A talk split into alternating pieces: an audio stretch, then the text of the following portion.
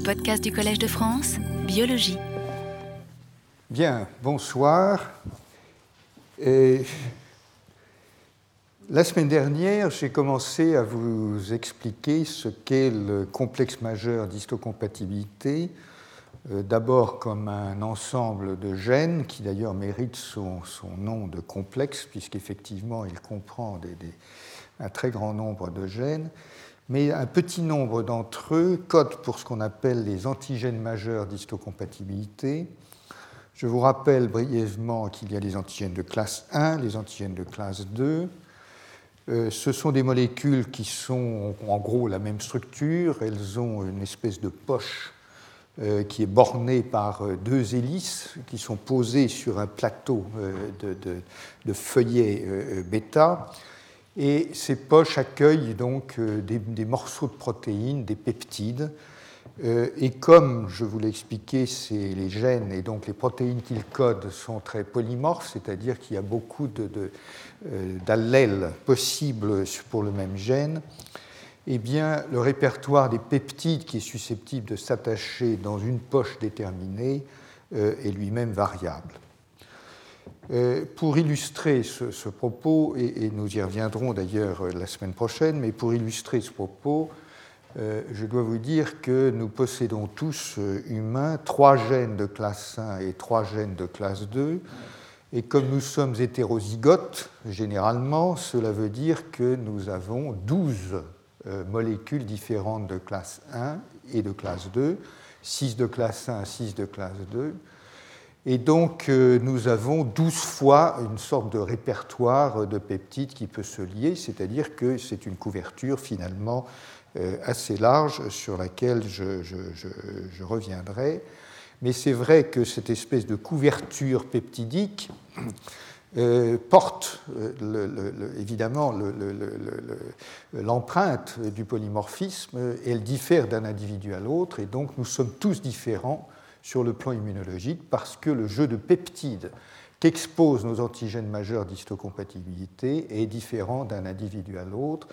Euh, je vous ai montré la dernière fois le nombre d'allèles qui d'ailleurs ne cesse d'augmenter euh, dans le complexe HLA, plus de 3000 aujourd'hui.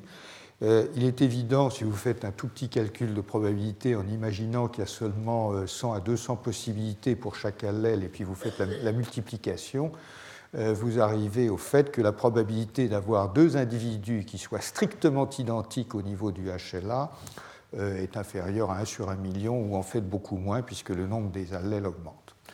Euh, d'où bien sûr la question de la compatibilité, de l'histocompatibilité, de l'histo-incompatibilité, dont nous parlerons plus tard.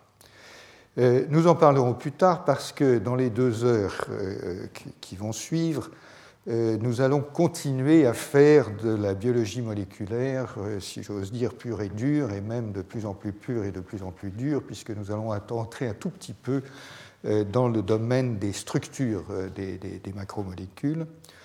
Et donc, la dernière fois, j'avais commencé à vous parler des molécules de classe 1 principalement. Ce que je vais faire aujourd'hui, c'est vous parler un peu plus, vous parler des molécules de classe 2 puis de ce qu'on appelle les molécules non classiques, pour des raisons que, vous comprendrez. Et puis, dans la deuxième heure, euh, je commencerai à vous parler des interactions moléculaires, cette fois entre des molécules qui appartiennent à des cellules différentes. Donc, dans cette première heure, je ne parle que des molécules du complexe majeur d'histocompatibilité et de leurs ligands, euh, donc ce qui se passe à la limite sur une seule cellule. Et dans la deuxième heure, je commencerai à vous parler de ce qui se passe entre deux cellules différentes. Donc la dernière fois, je vous ai indiqué que les molécules de classe 1 sont synthétisées à l'intérieur des cellules par un processus euh, euh, qui, est, ce qu'il est, qui a sa complexité, qui implique d'un côté des, des chaperones, comme on dit, qui aident à, à conformer la molécule, et qu'en fait, euh, ben, c'est en réalité la construction d'un trimère qui a lieu parce que le peptide euh, qui est partie prenante de, cette structure, euh, dont je vous rappelle qu'elle a une chaîne avec trois modules, la bêta-2 microglobuline qui sert d'autres chaînes, et puis le peptide qui est la troisième chaîne qui intervient dans cette construction. Et comme je vous l'ai dit, les peptides viennent de l'intérieur des cellules et principalement des protéines qui sont néosynthétisées, probablement par un mécanisme qui relève de l'échantillonnage statistique plutôt que d'autre chose. Donc maintenant, je vous parle de la biosynthèse des antigènes de classe 2 cette fois, et pour illustrer mon propos, euh, et pour répondre d'ailleurs à une question qui a été posée euh, par un auditeur éclairé à la fin du dernier cours, mais à quoi tout ça sert? Eh bien, ça sert en réalité à faire. Euh, c'est un système de surveillance. Et le système des antigènes de classe 1, en gros, il fait rapport sur ce qui se passe à l'intérieur de la cellule et comme vous allez voir, le système des antigènes de classe 2, il fait rapport sur ce qui se passe à l'extérieur, c'est-à-dire dans le milieu extracellulaire. Donc deux systèmes, l'un qui surveille, enfin qui euh, renseigne sur l'intérieur et l'autre qui renseigne sur, euh, sur l'extérieur. Alors, euh, ceci dit, ces deux systèmes sont un peu différents, en ce sens que le système 1 est essentiellement ubiquitaire, comme je vous l'ai dit, alors que le système de classe 2 l'est moins. Il est exprimé surtout sur ce qu'on appelle les, les, cellules présentatrices d'antigènes. Euh, ça implique des, systèmes intracellulaires qui sont différents et, je vais vous le montrer euh, rapidement. Les sources de peptides, euh, puisque bien entendu ces antigènes de classe 2 sont eux aussi chargés par des peptides, les sources de classe 2 sont, les sources de peptides sont donc essentiellement extracellulaires. Alors extracellulaire, ça veut dire quoi? Ben, Ça veut dire que euh, les cellules euh, pompent, si je peux dire, des protéines ou des peptides de l'extérieur par les processus qui sont bien connus, le plus connu d'entre eux étant bien sûr la, phagocytose, euh, qui fait notamment qu'une cellule présentatrice d'antigènes, euh, disons une cellule dendritique ou encore un macrophage, est capable d'ingérer un micro-organisme euh, et, de le, convoyer à l'intérieur de son système lysosomial pour le dégrader, le couper en rondelles, et certaines de ces rondelles sont des peptides qui sont effectivement captées par le système de présentation des classes 2 et qui euh, réapparaissent à la surface pour signaler effectivement aux cellules T qui constituent le, système actif de surveillance, le système de patrouille, si vous voulez. Et donc, la cellule régurgite en quelque sorte des peptides à la surface, et c'est ça que voit euh, euh, les systèmes, le système T. Euh, incidemment d'ailleurs, euh, l'un des mécanismes très très importants et, bien connu, bien sûr, tout c'est très très classique euh, aujourd'hui, l'un des mécanismes importants est que lorsqu'une cellule B qui porte à sa surface un récepteur, c'est-à-dire un anticorps, reconnaît un micro-organisme, elle peut internaliser l'anticorps avec le micro-organisme et du coup, elle est euh, euh, spécifiquement euh, porteuse des, peptides qui, proviennent du micro-organisme ou de l'antigène reconnu par l'anticorps. C'est-à-dire que le système d'internalisation de ce qui est spécifiquement lié à l'anticorps fait qu'il y a coïncidence entre ce que reconnaît l'anticorps et des peptides dérivés de l'antigène porté par l'anticorps, et c'est un mécanisme important dans la régulation des, réponses immunitaires. Alors, il y a beaucoup de mécanismes de, ce genre, et je ne, vais pas vous les détailler. Euh, je vous signalerai simplement que, euh, bien entendu, ce système est fondé largement sur les lysosomes, qui sont donc des, organelles euh, chargés de, dégrader les, protéines et les, agents étrangers. Ces, lysosomes sont évidemment très riches en protéases. Il y a également des modifications de pH qui sont importantes dans ces lysosomes. Il y a toutes sortes de dispositifs qui servent à débobiner les protéines. Par exemple, beaucoup de protéines ont une structure compacte parce qu'elles sont liées par des ponts disulfures. Donc, bien entendu, il y a dans l'ensemble de ce dispositif tout ce qu'il faut pour rompre ces, ponts disulfures et des modifications de pH qui déploient euh, les protéines de façon à les rendre plus accessibles aux protéases. Donc, dans un cas, les antigènes de classe 1, nous avions ce qu'on appelle le protéasome, qui est un, système qui, euh, euh, euh, dégrade des, échantillons de, protéines en cours de synthèse. Dans l'autre cas, ce sont des protéines entières, intégrales, qui sont projetées dans le système et exposées à des agents qui les dénaturent et qui les, qui les coupent en rondelles. Alors, il y a toutes sortes de finesses à ce dispositif, euh, comme dans le cas des, antigènes de classe 1, il y a des particularités dans le thymus, euh, où sont construits les répertoires de cellules T, euh, et je ne vais pas vous en dire beaucoup plus parce que nous rentrerions dans des, dans des complexités d'un autre ordre, et surtout dans le sujet de la l'élaboration des répertoires des cellules T, qui n'est pas notre sujet cette année. Donc, regardons simplement quelles sont les étapes de la biosynthèse des antigènes de classe 2. Et euh, je ne sais pas si vous avez gardé en mémoire le schéma euh, de biosynthèse des antigènes de classe 1. Vous verrez que ce schéma euh, pour les antigènes de classe 2 est finalement, il est différent bien entendu, mais, mais il n'est finalement pas, pas, pas si différent que ça pour les raisons que je vais vous exposer. Donc comment est-ce que ça fonctionne? Euh, Ça fonctionne de façon assez intéressante avec une sorte de chaperonne spécialisée qui intervient dans la, conformation, qui a été baptisée la chaîne invariante. Et cette chaîne invariante est une, euh, un polypeptide qui comprend un segment complètement déstructuré, enfin non structuré, qui se colle dans la poche naissante de l'antigène de classe 2 et, l'antigène de classe 2 se, forme, si vous voulez, à son contact. Donc c'est un substitut euh, universel, entre guillemets, de, de, peptides. Et donc l'antigène de classe 2, comme l'antigène de classe 1, est une sorte de trimère qui se forme avec ces deux chaînes et un peptide. Mais dans le cas précis, euh, le, premier, le, peptide qui sert à la synthèse euh, est invariant et ce ce, système se développe avec, euh, je vais vous le montrer par un, schéma, euh, voilà un schéma que j'ai tiré encore une fois d'un manuel, mais ce schéma vous montre euh, la chaîne invariante qui est en vert. curieusement, c'est un trimère. Je dis curieusement parce qu'il n'y a pas tellement de, symétrie d'ordre 3 dans les, les, systèmes biologiques, je ne sais pas pourquoi. Et donc, vous voyez les antigènes de classe 2 qui sont figurés en jaune ici euh, s'assemblent autour de cette espèce de structure. Ce qui est en rouge, c'est un peptide, euh, c'est le peptide universel, si vous voulez, et le clivage euh, coupe tout ça en rondelles progressivement, de telle sorte qu'on aboutit à ce, schéma où la molécule de classe 2 avec ces deux chaînes est associée à un bout de peptide en rouge et la suite du processus, c'est un processus d'échange.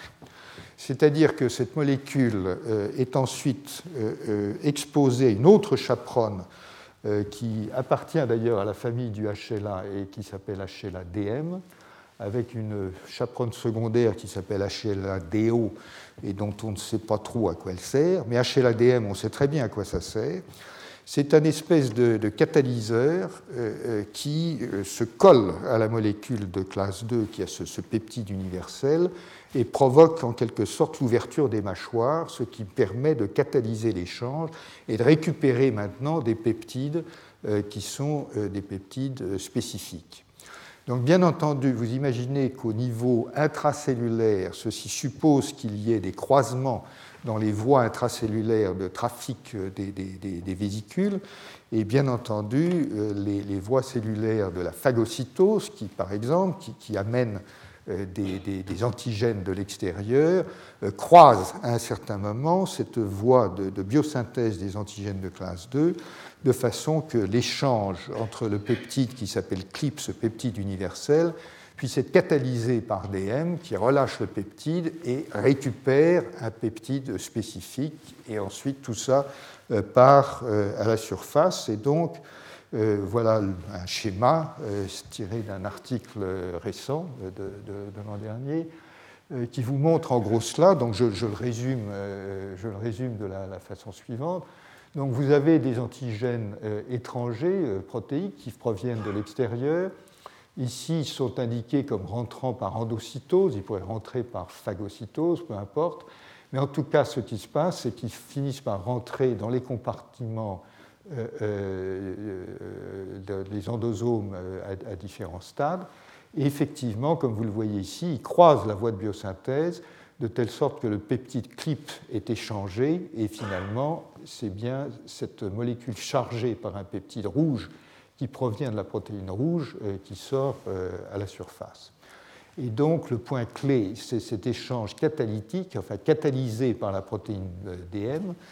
Et bien entendu, comme je vous l'avais mentionné pour les antigènes de classe 1, ce processus catalytique est aussi un processus de contrôle de qualité dans la mesure où le, dispositif est construit de, telle sorte euh, que euh, ce sont les, peptides les plus affins, ceux qui collent le mieux, qui sont conservés, tout simplement parce qu'il y a probablement là un dispositif d'essai et d'erreur qui autorise plusieurs cycles de charge et de décharge, de telle sorte qu'au bout du compte, euh, ce sont les peptides les plus, les affins, donc qui collent le mieux, si vous voulez, qui sont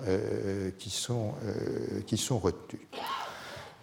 Donc, vous voyez qu'au fond, euh, le, processus est différent, mais ça aboutit au même, c'est-à-dire qu'à la, même chose, c'est-à-dire qu'à la surface, vous avez d'un côté des antigènes de classe 1 chargés par des peptides qui viennent de l'intérieur des cellules, et donc effectivement, ils peuvent faire rapport aux cellules T sur ce qui se passe à l'intérieur.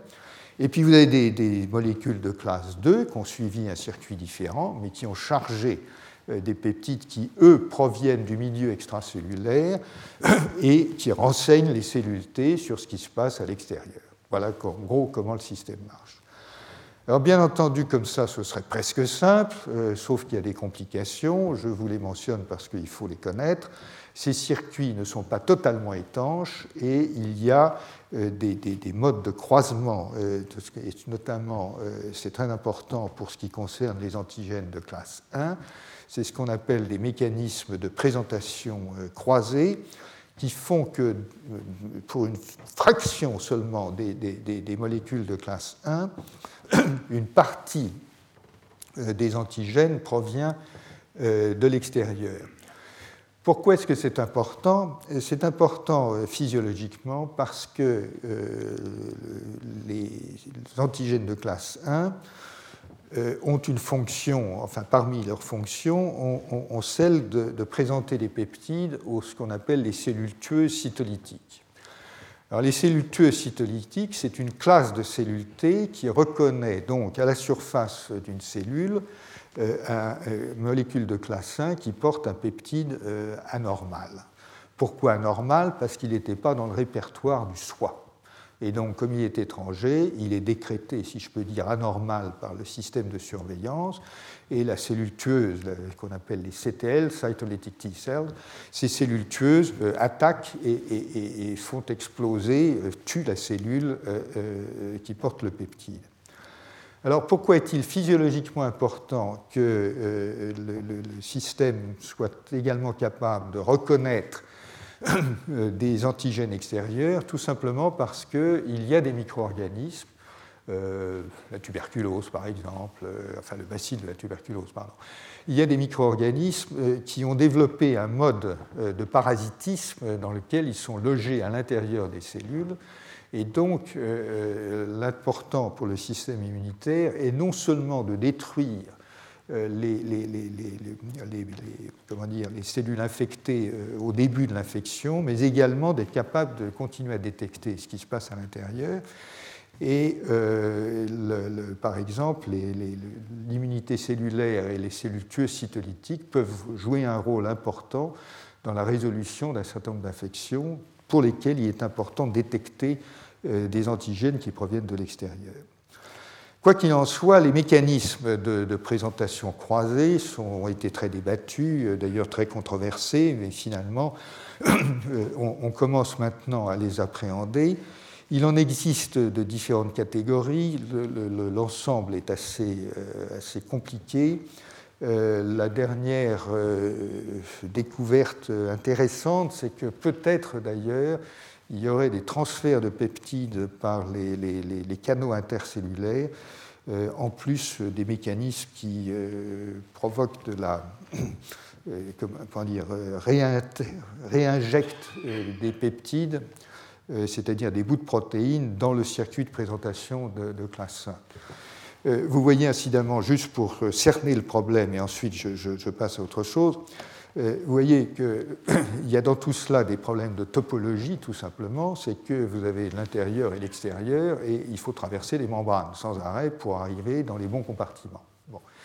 Et donc, si vous traversez la membrane de la cellule, vous vous trouvez dans le cytoplasme. Euh, mais quand vous êtes dans le cytoplasme, vous n'êtes pas dans le réticulum endoplasmique, qui est lui-même un système qui en réalité est dévolu à aller plutôt vers l'extérieur. Effectivement, il libère des, choses à l'extérieur. Donc tout ce, tout ce jeu, ce, balai intracellulaire est réglé par des transporteurs. Je vous ai cité le cas du transporteur TAP euh, la semaine dernière.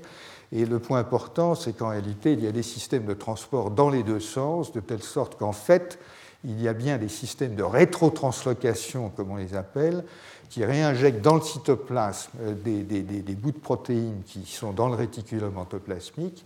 Et si ça arrive, ils peuvent rentrer dans le protéasome et dans le circuit de présentation des antigènes de classe 1. Bon, simplifions les choses, et euh, les antigènes de classe 1, c'est l'intérieur, les antigènes de classe 2, c'est l'extérieur mais il y a quelques fuites organisées, si je peux dire, entre les deux systèmes euh, qui donnent de la présentation croisée euh, pour des raisons, encore une fois, qui font sens au niveau physiologique.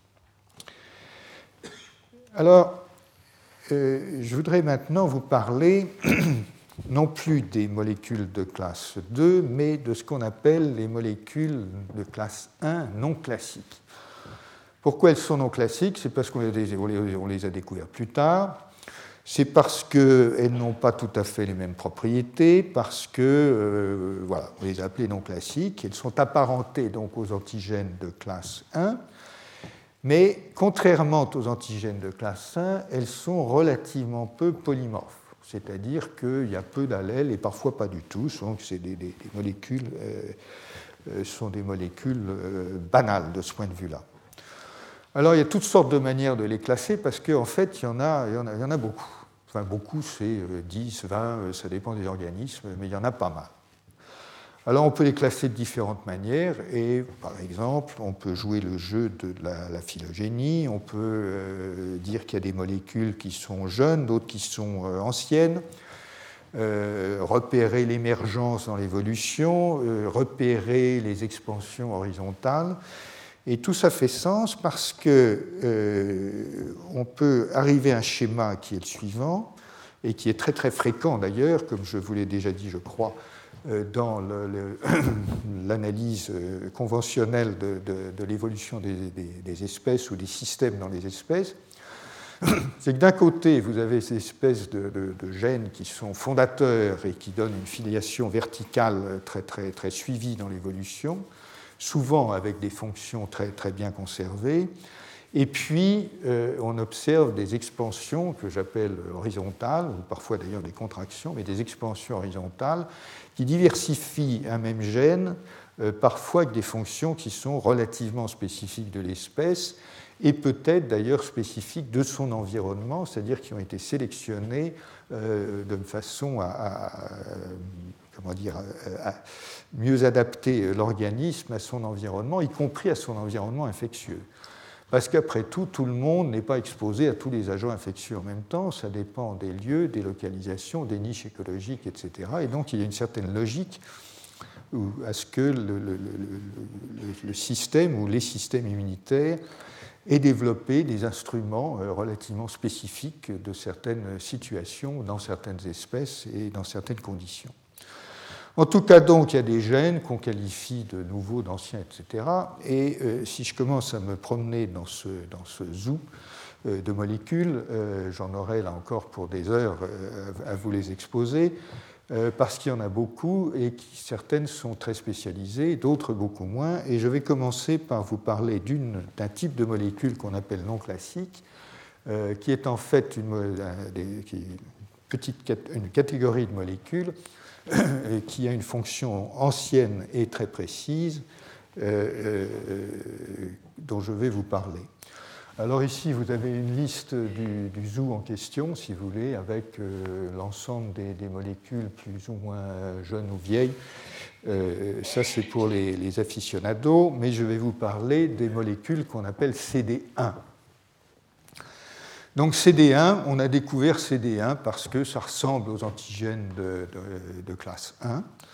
Ça ressemble, pardon, ça ressemble au niveau génétique, c'est-à-dire que le gène a à peu près enfin, une séquence comparable, qu'on repère des homologies. Euh, ça ressemble au niveau structurel, et je vous le montrerai, donc ça, a à peu près les, les, mêmes caractéristiques. Donc comme un antigène de classe 1, c'est bien entendu fixé dans la membrane, ça a trois domaines et c'est associé à la microglobuline. Il y a effectivement des hélices en haut, c'est un plateau de, de, feuillets bêta de la même manière, mais il y a un mais, c'est que euh, la poche est tout à fait différente au niveau de sa structure et de ses, qualités. la poche est capable et, euh, elle est plus profonde, et en réalité c'est un jeu de poche plus profonde, et cette poche ne lie pas des peptides, euh, elle lie des lipides. Donc, ce qui s'attache aux molécules de classe de CD1, ce sont des lipides. Alors, ces lipides, c'est quoi? Ça a été très étudié, bien entendu, et quand on regarde la source des lipides et la, nature des lipides qui sont liés, euh, on en trouve euh, une, enfin, on en trouve un grand nombre, avec des noms évidemment spécialisés, mais ce qui est important, c'est que beaucoup de ces lipides sont produits effectivement par des agents infectieux, et notamment par le bacille de la tuberculose, qui produit des lipides spécifiques, de telle sorte qu'on se demande euh, si euh, les molécules CD1 n'ont pas été, pour, dans, certains, euh, dans certains organismes, adaptés, c'est-à-dire évidemment sélectionnés, pour euh, reconnaître des lipides venant d'agents infectieux, et notamment du bacille de la tuberculose. Euh, ce qui n'empêche incidemment que euh, ces mêmes molécules sont bien entendu capables de lier aussi des peptides du soie. Et donc, en gros, pour raconter rapidement l'histoire, ça ressemble complètement au système des antigènes de classe 1, les voies de biosynthèse sont, très semblables, c'est-à-dire que euh, vous avez euh, les mêmes euh, chaperones, je ne sais pas si vous vous souvenez des chaperones qu'on appelle la calnexine, la calréticuline, etc. Et vous avez là encore des protéines qui servent de transfert de façon à vérifier la, qualité de la liaison et éventuellement des échanges. Et en gros, donc, vous avez un système qui est complètement parallèle à celui de la présentation des peptides, à ceci près qui présente des lipides. Et donc, euh, euh, ce système est, en fait tout à fait sophistiqué. Pourquoi? Parce que vous avez chez l'homme, par exemple, plus quatre, quatre molécules, euh, dont trois sont bien étudiées, et ces molécules CD1 ont ce qu'on appelle des séquences d'adressage qui les pilotent pour aller dans différents types de compartiments, différents types d'endosomes. Et en fait, le système a l'air vraiment d'être construit de façon à ratisser en quelque sorte euh, l'ensemble des endosomes et pour aller explorer, si l'on peut dire, ou capter les lipides qui sont à l'intérieur.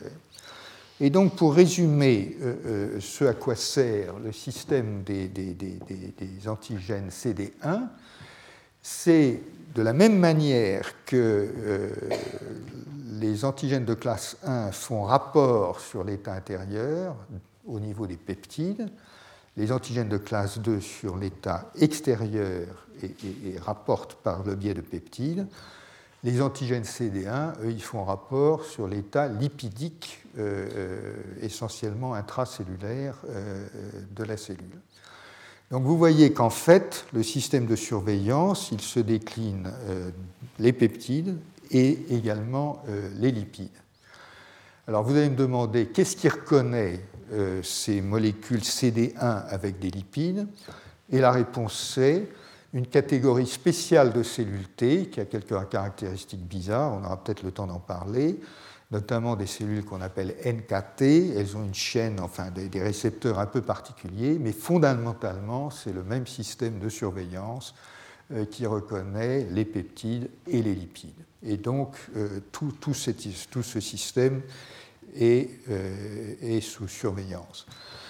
Donc pour que ça marche, bien entendu, il faut que, encore une fois, les trafics intracellulaires se, croisent, et ils se croisent, et il y a toutes sortes de travaux sur les récepteurs de, LDL, de la POE, etc., et les croisements euh, de ces euh, circuits de présentation.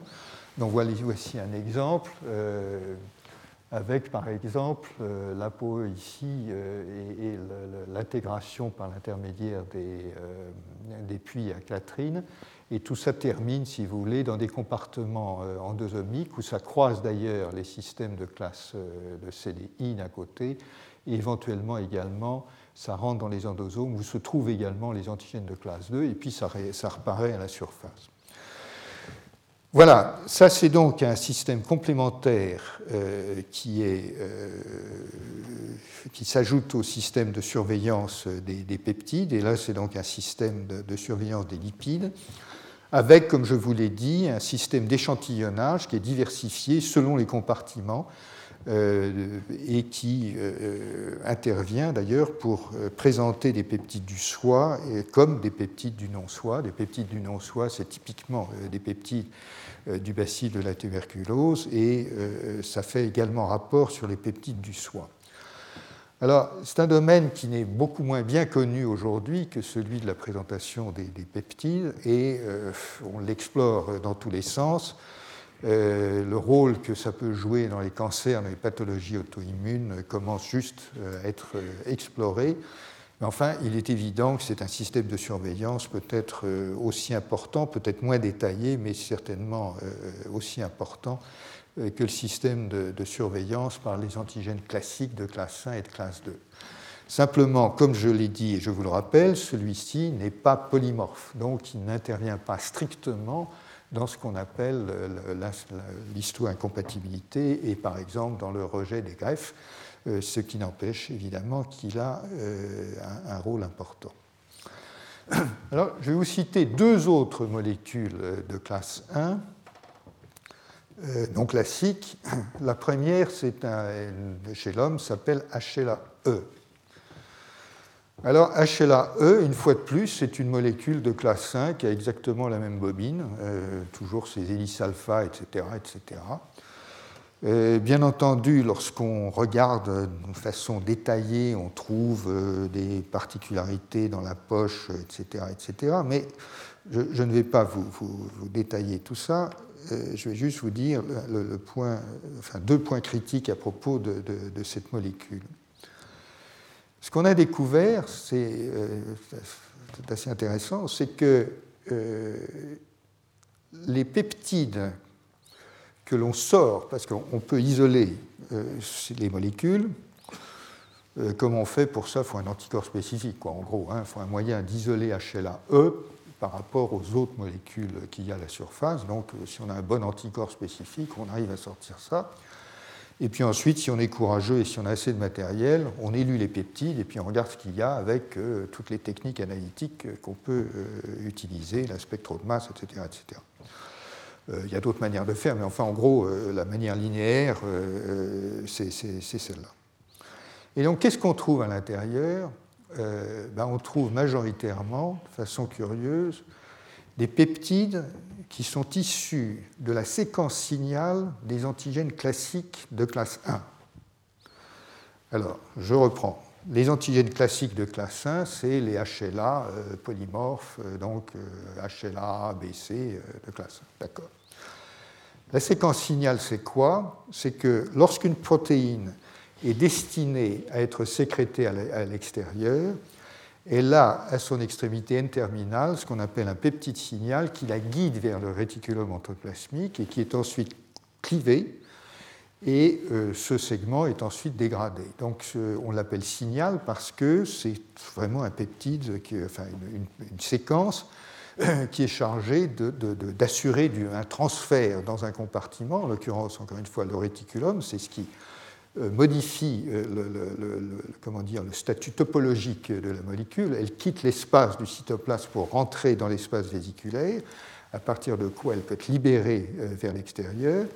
Et donc ce transfert est assuré grâce à une, séquence signal qui est particulièrement hydrophobe, enfin elle a un certain nombre de caractéristiques, et cette séquence signal qui fait d'ordinaire une vingtaine d'acides aminés, elle est coupée, et puis ensuite elle est dégradée, mais la molécule est rentrée dans le, réticulum endoplasmique.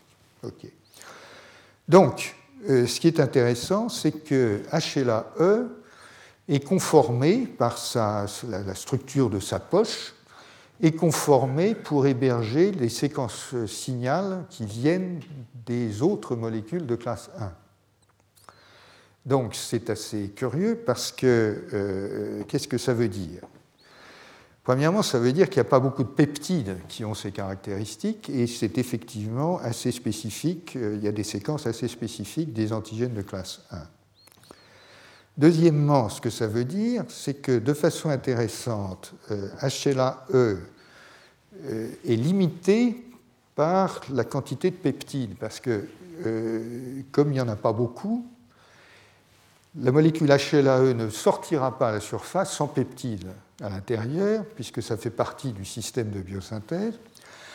Et donc, en gros, le, nombre de molécules HLA-E mesure en quelque sorte, je, simplifie, mais mesure en quelque sorte le nombre de molécules HLA qui sont synthétisées.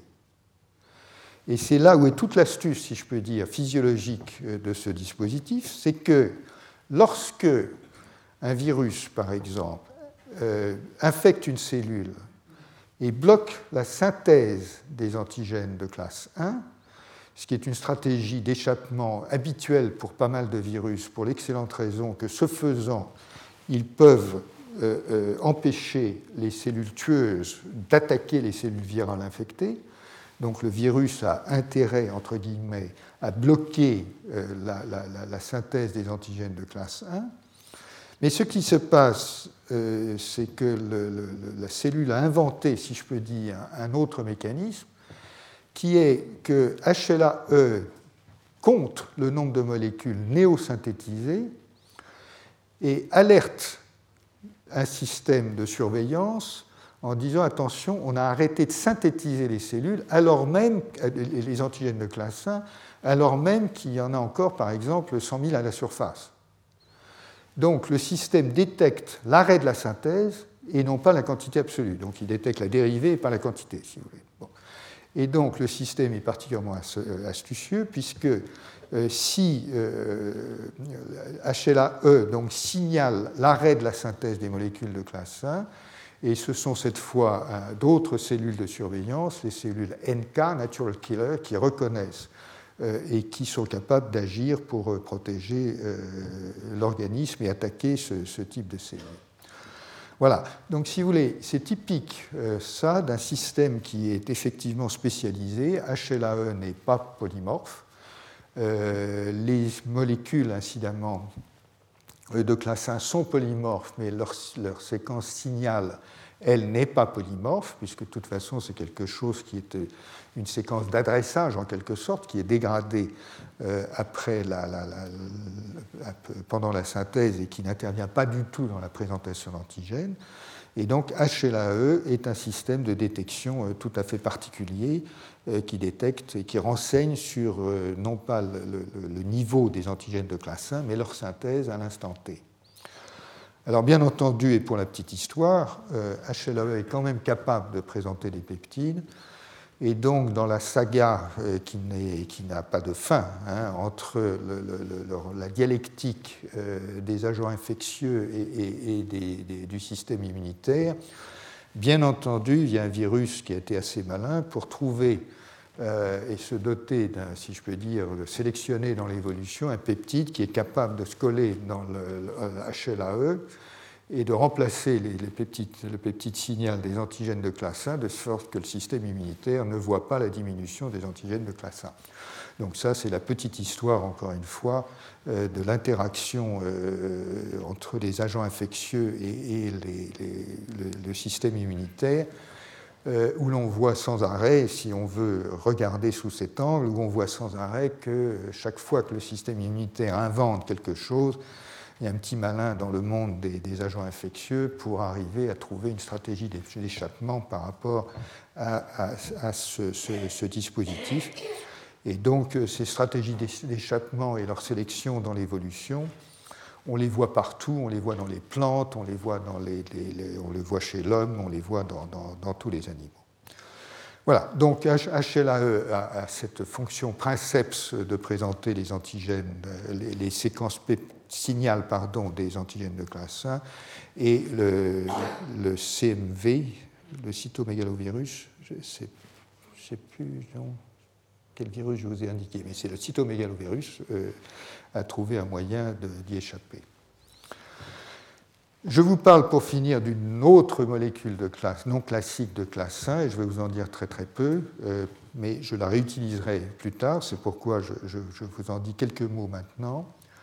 Euh, ça s'appelle HLA-G. Et HLA-G est une drôle de molécule parce que, euh, là encore, elle a les caractéristiques d'une molécule de classe 1.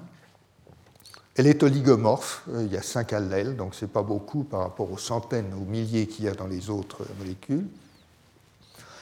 Mais curieusement, euh, elle produit plusieurs molécules, plusieurs protéines, parce qu'il y a de l'épissage alternatif, et donc le gène est capable de produire sept ARN messagers différents, dont trois codent pour des formes solubles de HLA-G. Alors tout ça, on y reviendra euh, un peu plus tard, pour l'excellente raison que cette molécule donc, de, de classe 1, qui présente quelques peptides, avec un répertoire restreint, qui est exprimé dans pas mal de tissus, euh, mais surtout dans des organes et les sites qu'on appelle euh, privilégiés, dont je vais vous dire un mot, euh, c'est une molécule qui a un rôle fondamentalement suppresseur. Et donc, lorsqu'il y a du HLA-G, il y a souvent des phénomènes d'immunosuppression, c'est-à-dire que alors que les molécules classiques sont activateurs du système immunitaire, HLA-G est un inhibiteur du système immunitaire. Et donc, bien sûr, on trouve souvent HLA-G dans des organes euh, où l'immunosuppression est, plus ou moins la règle, euh, par exemple euh, dans le placenta.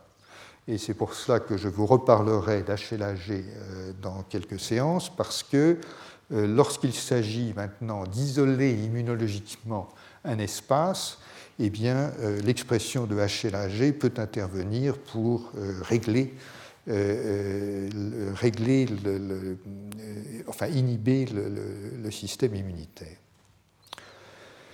Alors maintenant, je voudrais vous dire quelques mots de façon un peu plus détaillée sur la manière dont ces molécules du CMH1, et je reviens cette fois aux molécules classiques, hein, au bon vieux aux, bonnes vieilles molécules HLA, comment elles interagissent avec euh, leurs ligands, euh, sachant que ces ligands sont des peptides, mais je vous dirai un petit mot pour vous montrer également comment les molécules CD1 euh, interagissent avec des lipides.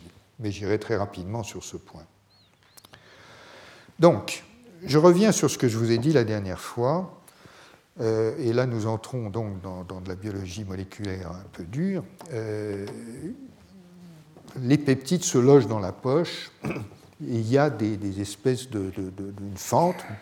Mais à l'intérieur même de la poche, quand vous faites la structure cristallographique, vous trouverez qu'il y a des sous-poches et que cette espèce de distribution des poches, enfin des sous-poches, euh, euh, dépend évidemment maintenant euh, du polymorphisme du HLA. Donc en gros, toutes ces molécules ont une fente, mais selon les, différents HLA, vous avez des bosses, des creux à l'intérieur qui ne sont pas les mêmes. Donc ça, ça, se comprend, ça ne pose pas de, problème. On admet en général qu'il n'y a pas de CMH stable et vide, mais je reviendrai là-dessus. Euh, mais le point clé, là, pour l'instant, c'est les, poches et les sous-poches. Alors, comme je vous l'ai dit la dernière fois, une grande découverte, été de, trouver qu'il euh, y a quand même des codes structuraux qu'on arrive à déduire des séquences. Donc on est dans le domaine de la linéarité, si je peux dire, puisque c'est les séquences des peptides. Et je vous avais expliqué qu'on arrive, euh, et ça c'est un schéma que je, vous ai montré, pas l'identique, mais que je vous ai montré, Lorsqu'on élut, euh, par exemple, de la molécule, ça c'est une molécule classique de souris, on élut un certain nombre de peptides et au regard de leur séquence, on voit, si vous voulez, par exemple, là, en position 2, là, euh, Y, Y, Y, euh, bon, c'est un site d'ancrage. Et puis ce qui varie, le, reste peut varier beaucoup, mais il y a des sites d'ancrage qui correspondent justement à des sous-poches dans la molécule. Donc vous avez dans les peptides tel acide aminé qui reconnaît une sous-poche et qui va s'y loger, donc ça donne un point d'ancrage, et puis ce qu'il y a entre les, points d'ancrage peut varier. Bon, voilà, ça c'est ce que je vous avais dit, mais on peut aller plus loin parce que maintenant, si vous consultez cette base de données, la Protein Data Bank, euh, vous y trouverez près de 200 structures tridimensionnelles de molécules de classe 1 avec des peptides qui sont logés à l'intérieur. Donc évidemment, avec ça, il y a de quoi, il y a de quoi réfléchir, il y a de quoi euh, étudier, classer les poches, euh, étudier leurs caractéristiques, etc. ce que je ne ferai pas. Euh, sauf pour vous donner quand même quelques indications, euh, il y a euh, d'autres bases de données, il y a au moins sept autres qui sont là et qui correspondent aux molécules HLA, aux peptides qui vont à l'intérieur, etc. Et je vous mentionne ça pour vous dire qu'une des difficultés dans le, métier de la biologie, c'est que finalement, les, il y a de plus en plus de bases de données, elles ne sont pas toujours coordonnées, et donc il faut aller rechercher dans différentes bases de données ce que l'on cherche. Euh, qu'est-ce qu'on tire de ça? Euh, Eh bien, je, vais vous le montrer. D'abord, voilà un schéma d'une poche. Enfin, vous êtes au-dessus de la poche, si je peux dire, et ça, ça représente des structures tridimensionnelles et les schémas qui ont été déduits cette fois de structures tridimensionnelles. Donc, ce qui se passe euh, en haut, c'est le schéma, disons, euh, classique. C'est-à-dire que euh, très souvent, il y a une encre qui est près de l'extrémité N-terminale ici, et donc c'est figuré ici par ce, schéma. Et en fait, souvent, si vous voulez, les peptides sont bien ancrés par les deux bouts. Ça, ça, fait assez de sens, et puis ce qu'il y a au centre varie assez agréablement. Alors ici, je vous montre quelque chose qui est intéressant. C'est une molécule de classe 1 non classique, dont je ne vous ai pas encore parlé, mais dont je vais vous dire un mot, qui illustre assez bien ce que je vous disais sur la spécificité d'espèce, parce qu'on la trouve que chez la souris. Elle n'existe pas chez l'homme. Et euh, cette, euh, cette, molécule d'histocompatibilité, H2M3, euh, donc chez la souris, elle a pour propriété qu'elle lie des peptides qui sont formilés. Alors, qu'est-ce que c'est qu'un peptide formilé? Euh, C'est la chose suivante. Les protéines commencent en général par une méthionine. Mais chez les bactéries, elles commencent par une N-formyl méthionine, c'est-à-dire qu'il y a un groupement formyle qui est greffé sur la méthionine à l'extrémité. Euh, et donc, ça caractérise, si vous voulez, les peptides bactériens à ceci près que dans les mitochondries, euh, dont l'origine euh, prokaryote est connue, bien qu'elles soient intégrées en tant que, symbiotes euh, et qu'organites dans, les cellules, les quelques protéines qui sont synthétisées par les, mitochondries, en raison de leur, origine ancestrale, portent également une N-formylméthionine. En tout cas, donc, ce que fait cette molécule, c'est tout à fait intéressant, c'est que ici, euh, le résidu, euh, le, premier, le résidu neuf est remplacé par un espèce de gros acide aminé qui bloque la poche normale. Du coup, ça décale la possibilité de liaison du peptide et ça ouvre la possibilité de lier le, N-formyl euh, méthionine dans, la poche qui est ici, vous voyez, et qui normalement lierait le deuxième acide aminé dans la structure habituelle et c'est décalé, et finalement euh, l'affinité suffisante pour que le reste puisse flotter assez librement. Et cette molécule est devenue ainsi capable de lier les peptides qui ont cette extrémité formilée euh, sur la méthionine euh, très très préférentiellement par rapport aux autres. Alors en quoi ça fait sens physiologiquement? Ben, Ça fait sens pour la raison suivante, c'est que bien sûr c'est un moyen spécifique de détecter certaines bactéries, euh, l'infection par certaines bactéries. Il, a été montré que euh, euh, cette molécule H2M3 chez la souris joue un rôle tout à fait significatif pour défendre la souris contre l'infection par l'hystéria notamment. Voilà. Donc, si vous voulez, avec ces séquences, on arrive bien entendu à comprendre un certain nombre de, caractéristiques. et on, a énormément de données là-dessus que, je vais vous, que, je, ne vais pas vous résumer. Alors, la même chose vaut, bien entendu, pour les encres lipidiques et les poches d'ancrage dans les molécules de type CD1, et là, il y a moins de séquences, euh, de, pardon, il y a moins de structures euh, tridimensionnelles, mais bien entendu, pour lier les lipides, les poches euh, qui sont, enfin les sous-poches qui sont dans la poche de CD1 sont, sont hydrophobes. certaines sont beaucoup plus profondes. Tout ça commence à être maintenant tout à fait cartographié. Voici une série de lipides, éventuellement avec des chaînes très longues, qui sont liées par les molécules de type CD1. Et euh, voici en gros à quoi ça ressemble. Donc voici un antigène de type CD1. Vous voyez que sa structure est finalement euh, très très comparable pardon, à celle des antigènes de classe 1. Vous repérez le troisième domaine, la bêta-2 microglobuline, le plateau des feuillets bêta. Vous voyez les hélices alpha qui sont orientées de façon un peu bancale comme ça, comme elles le sont euh, d'ordinaire. Et en fait, vous avez à l'intérieur donc des poches qui pénètrent assez profondément dans la molécule et qui permettent de lier euh, les lipides. Et ça, c'est une vue de dessus qui est dérivée de la structure tridimensionnelle dans laquelle vous voyez les lipides qui sont liés, qui éventuellement les queues s'enroulent euh, sur le, dessus de la molécule. Enfin, donc on, dispose euh, des moyens de, comprendre aujourd'hui comment, comment ça fonctionne. Alors, je vais vous citer maintenant, une, je reviens aux molécules classiques pour vous citer ce qui est une, sorte de bizarrerie, mais très souvent, le, problème des bizarreries, c'est que c'est bizarre au début, quand on les écoute pour la première fois, et puis ensuite c'est plus bizarre parce qu'on en trouve d'autres. Et donc, euh, je vais vous parler d'une molécule de classe 1, du poulet, dont la structure a été, euh, déterminée il n'y a pas très longtemps, euh, il y a un an.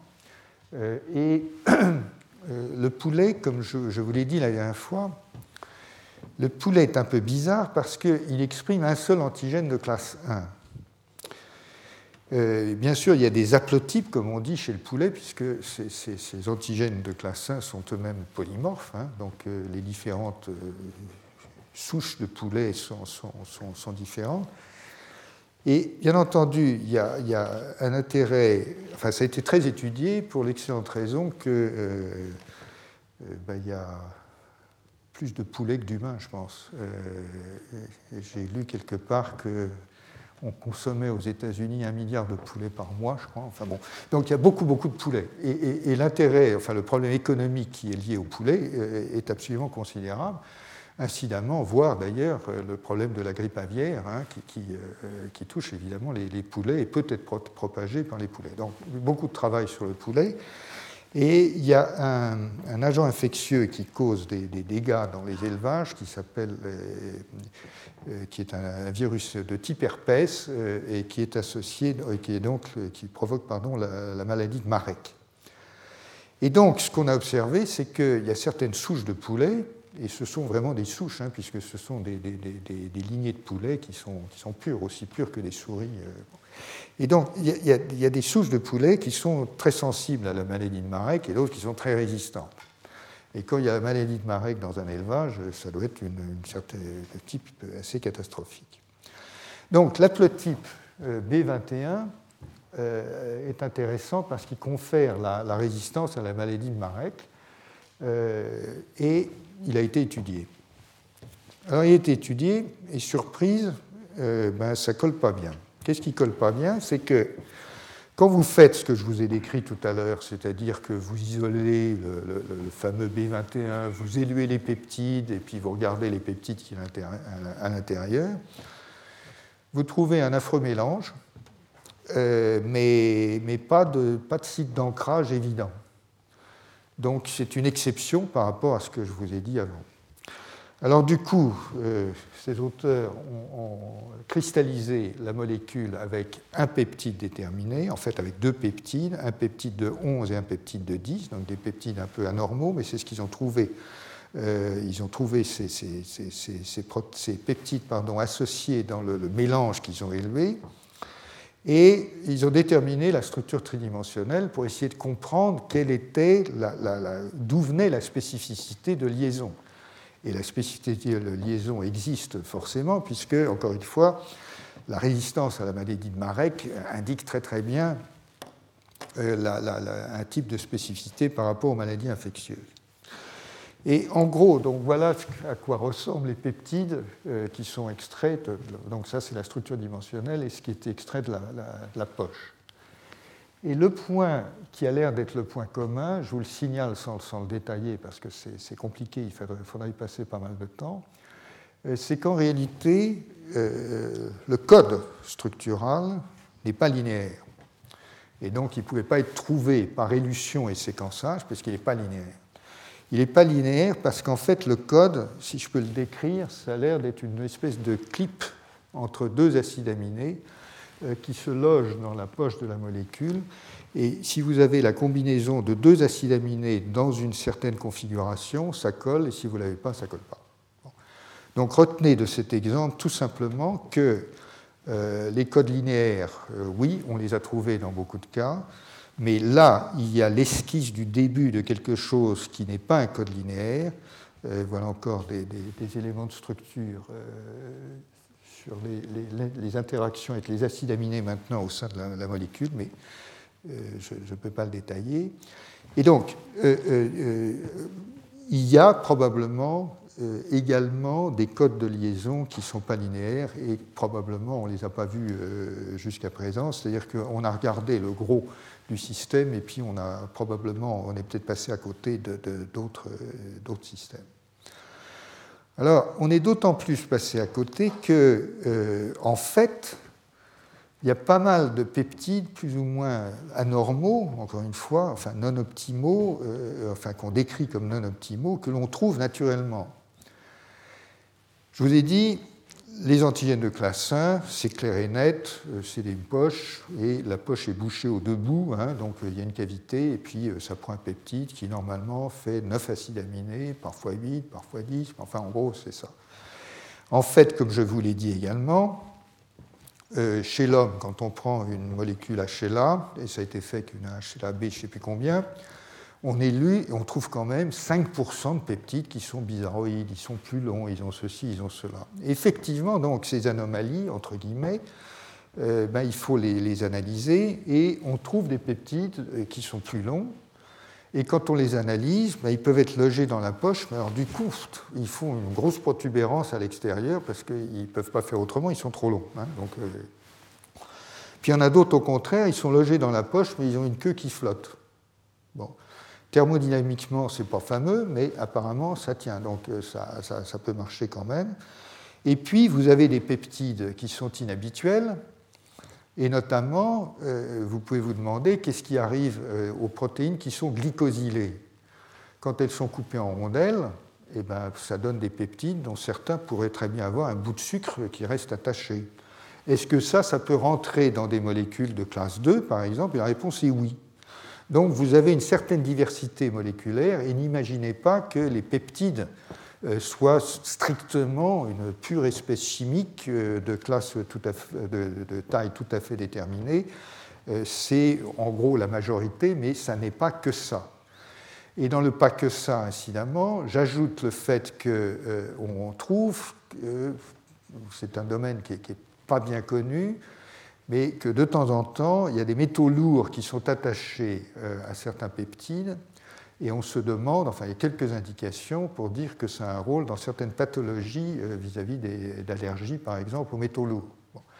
Donc euh, il y a toute une chimie, hein, des ligands qui restent encore évidemment à faire.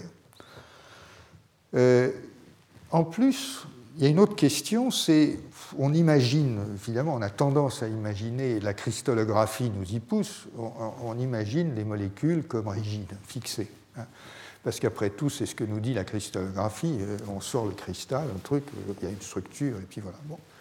Évidemment, rien ne nous dit que c'est comme ça euh, dans l'état non cristallin. Et en fait, il y a pas mal d'indications qui nous disent que ce n'est pas comme ça dans l'état habituel, et notamment d'ailleurs, comme je vous l'ai abondamment expliqué, euh, au cours de la biosynthèse, les molécules respirent. Bon.